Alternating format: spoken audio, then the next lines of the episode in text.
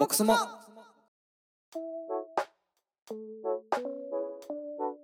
皆さんこんにちはボックスモノコウスケです。みほです。この番組は、えースモールビジネスの経営者から様々な話を聞いて挑戦するリスナーの背中を無理やり押しちゃおうという番組です。よろしくお願いします。お願いします。はい、えー今日はですね、えー僕と美穂さんの、えーお便り会ということで早速今回もお便りをいただいているということでありがとうございます。あありがとうございます。じゃあ早速お願いしますはーい、じゃあ読ませていただきます。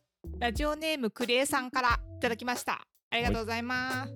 いつも面白い内容をありがとうございます。ありがとうございます1年ほど前にメディアビジネスかっこ記事型広告でマネタイズを立ち上げコンセプトが一定 PMF して月30万ほどの売り上げが立ち始めたためおう1から10フェーズとしてアクセルを踏んで事業に投資したいと考えてます。素晴らしい。おめでとうございます。すごいね。ね、おめでとうございますですね。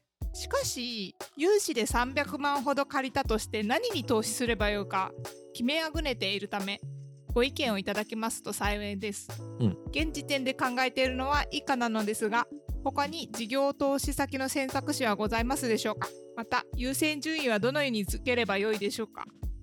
で、4つ選択肢があってコンテンツ制作量とスピードを高める、はい。これが1つ目、はい。2つ目がウェブ広告、はい。3つ目がオフライン広告、はい。4つ目がシステムのアップデート、はい。お忙しい中恐れ入りますが何卒よろしくお願いいたします。なるほど。以上。ありがとうございます。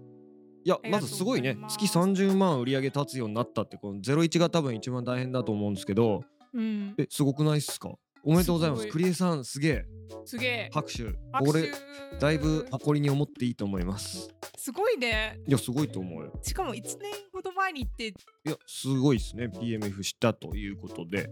いえいええすいません。PMF って何ですか？PMF っていうのはですね、プロダクトマーケットフィットの略でしてはあはあ。一般的に言うとこうとりあえずスモールですね。まあとりあえずですねまあミニマムな MVP とか言いますけれどもまあテストマーケティング的に市場に出してみてまあ反応があった。プロダクトがマーケットにフィットしたという状態をすごい。言います。なのでフィットしちゃった。そうそうそうフィットしたのでじゃああとは最初のそのコンセプトというか方向性間違っていないっていうことが証明できたのでじゃあこれからどうしていこうかという段階にうん。行くんですがどうしようっていうまあそういう質問ですね。すごい本当に本格的なビジネスだっていういやすごいですよね。いや僕はなんでその物販でこう頑張ってきたタイプなんですけど、この方はそうんうんうんうんのメディア事業でやったっていうのはうんあのなんかメディア事業のが明らかに難易度高いと思うので私いやもそう思うマジすげえと思う。ねだってメディア事業ってもう溢れちゃってるじゃんある意味世の中に。そうねそうね。それでね1年で月30万でしょ。すごいいいなと。うん。すごいっすね。だからなんでどういうメディアでどんなターゲットでみたいなめっちゃ気になる。これはゲストに クリエさんを呼ぶしか。クリエさんちょっと来てもらうしかないかもしれないですね。はい。クリエさん聞いてたらゲストで来てください。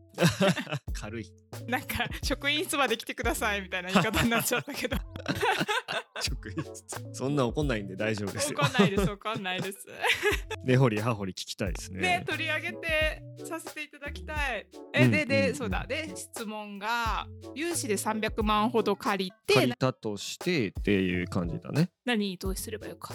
うん、うんうんうんそうっすね。まあなんかいくつか考え方あると思うんですけどうんうん。まあ多分この売上の因数分解をまずした方がいいのかなと思っていて何によって30万円になっているのかというか例えばアクセスがどれぐらいあってどれぐらい制約していてでうん。単価がどれぐらいで結果いくらですみたいな。例えばまあ何かのアフィリエイトだったとすると1制約1万円とかだったとしますと。うん。で次30制約出てるんだったらまあコンバージョンが30ってことになるよね。うん。そううん。だね、で例えばその月の30コンバージョンがうん。100アクセスで30いってんのか1000アクセスでいってんのか、1万アクセスでいってんのかみたいななんかこの辺りのなんかデータによってなんか全然打ち手が変わってくるのかなっていう気がするんですよね。確かに。うん。うん、なので例えばこれで結構アクセスしてくれれば制約取れるのであればウェブ広告とかを出してアクセスを集めてみる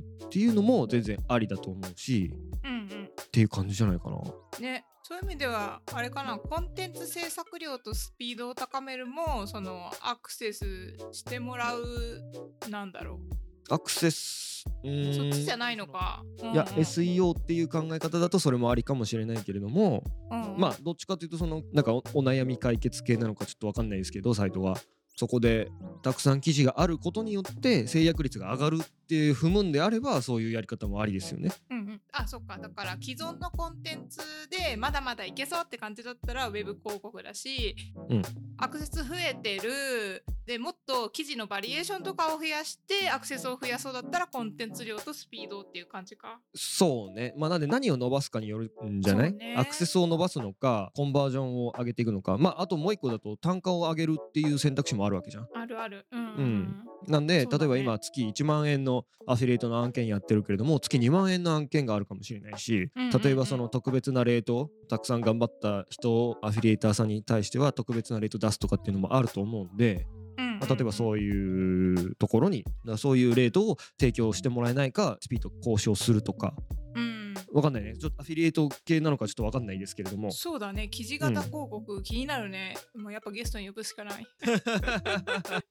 まあなんでそうそうそう、結局まあこれって言えなくて申し訳ないんですけれども。うんうんちゃんと分析をした上で次の一手を考えようぜっていうような話になるのかなという気がします。そうね。うん、なんで一番やっちゃいけないのがうん多分あまり何の仮説も立てずにウェブ広告とか、まあ、いわゆるお金がたくさん割とかかっちゃうようなことをやって一瞬で溶かしてあ300万なくなっちゃったっていうのが一番怖いのでうんうんまだまだこれ30万円上がったとはいえまだまだ30万円っていう事業だと思うのでうんうん投資そのお金使うってことにはすげえ慎重に考えていいフェーズだと思います。ああそっか。うん、いやしかも融資でだからねなんかそのうんうん。これがねまた自分の利益の再投資だったら違うかもしれないけれども、まあ、融資だったらいつか返さなきゃいけないお金なので、うんうんうんまあ、そこのなんかこうお金の色付けというかうんうん。ちゃんと返さなきゃ。ゃいけないお金なので無駄にしてはいけないというところですね。確かにちゃんとその融資を返せるように何倍になって利益が返ってくるような策を打った方がいいっていうことね。そうね多分この300万円とかって創業融資とか、うんまあ割と利息が安め多分1%台だと思うのでうん。まあ最悪自分で働いて返せると思うんですけれども 300万なら。まあ、まあまあなんでまあそう思って突っ込んでもいいかもしれないですけどうんうん。一応あの借りた金っていうことだけは忘れずにって感じかな 人様のお金。そうそうそうそうそういつか返さなきゃいけないんでねうんうん。うん。そういう意味ではさ3番目と4番目の可能性もちょっと考えたいんだけどさ、うん。オフライン広告？まずは3番目。これってさ、どういう場合だったらさその300万円融資で有効になると思う？コウスケさん。もうオフライン広告はうん。これ多分 PR みたいな話になるというかんん。ん認知をちょびっとだけ広めるみたいな。うんうんうんような意味合いしか多分なくて。うんうん。うんなんだろう例えば雑誌とか新聞とかだと思ううんですよね、オフライン広告って。ん電車うん。広告とかそういそうそうそうねそうそうそう。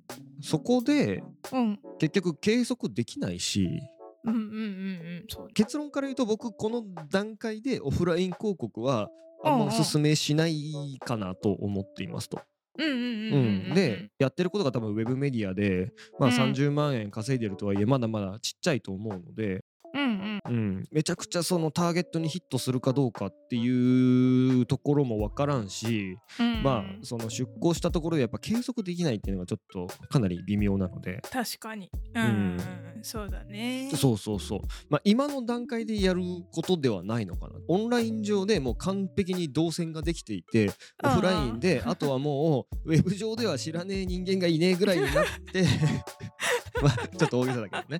うんうんで、雑誌とかに出すと、あ、こんなのあるのねみたいな。あ確かにね。うんそんな気がするので。そうだよね。なんか一瞬さあの例えばその、このメディアビジネスのメディアが医療とかさ専門系だったらその専門系の雑誌とかに出すのもありなのかなって一瞬思ったんだけど。ああそれはありかもしれないね。うんうん。でもそれにしてもさ結構検索してきてくれる人がもう聞き入ったみたいな後でもいいのかなってその後ちょっと考え直したんだよね。うーん。積極的に情報を取り来る人がもうこれ以上いなさそうだなんだったらオフラインでもいいのかもしれないけどとか思ったりしたんだけどどう思う？その辺。あでもその考え方は割とわかる。うん。そうだよね。そうね。なんでもちろんそれはターゲットによって全然アプローチが違うので例えばもう普段忙しすぎてネットとか見ていない人とかだったら、うんうんうん。お医者さんとかね。そうそうそう。お医者さんだとしたら、その業界誌みたいな。うんなんか例えば病院で景気購読してるその薬系とか病院系の業界雑誌みたいなところに広告出すとかやっぱお医者さん用のメディアみたいなのが一定数あって、そこに広告出せたりはするのでうんうん。まあそういうとこは全然いいと思いますが多分300万一瞬でなくなるんで。そうだね。そこだよね、300万円っていう資金がね、うん、そうそうそう。結局なんでその辺はその LTV との絡みというかうんうん結局お客さん来てもらって CPA とかかな？なんで1人お客さんの獲得コスト10万円かかりましたと。うん。でもそれ以上の LTV が20万円30万円50万円100万円上がりますっていう状態だったらまあいくらでもこういうのやっていいと思うんですけれども LTV が CPA よりも大きいっていう状態を確立させないと結局穴の開いたバケツにこう水を突っ込み続けてるみたいな話にはなると思うんで。うんうんうんうん。うんちなみに分かんない人向けにそのアルファベットをちょっと解説をお願いしてもいいですか、はい、CPA が cost per acquisition みたいなやつだよね。うんうん。確かそう。でこれは1人当たりの1人のお客さんもしくはユーザー注文の獲得コストです。で LTV っていうのが lifetime value かな。うんでこれはまあお客さんの生涯の使用する金額うん。うんです。売上、まあ、うん利益なのかな、まあそのその会社によっていろいろ定義は違うと思うんですけれども、うんうん。うん、なのでデータによるというそうだ結論になっちゃうねやっぱこれはゲストに呼んで。データ詳しく持ってこいやみたいな風にしてもいいかもね。うん、いやーちょっと美穂さん怖そうですね。いやいや怖くない怖くない。そんなことなんでここ計測できてないのとか。言わないよ。多分多分ね。多分。うんうん。あと4番のシステムアップデートもなんか内容によりそうだよね。それこそコンテンツのスピードを高めるっていう1番目にも入ってるそこにつながるのかなっていう気もしちゃうんだけど。うん、まあちょっと何を指してるのかわかんないので何とも言えないけどシステムのアップデートってなんだろうねね。サイトのスピードを速くするとか？うん、なんかそういうことなんじゃないって思ったけど。そうそう。うん例えばなんかそのわかんないけど CMS とか使ってるんだとしたらそれをもっといいものにするとかあとそういうことなのかな？あといやーでもなんかちょっと優先度低い気がするけどな。うん、私もそう。何人でやってんのかとかわかんないけど。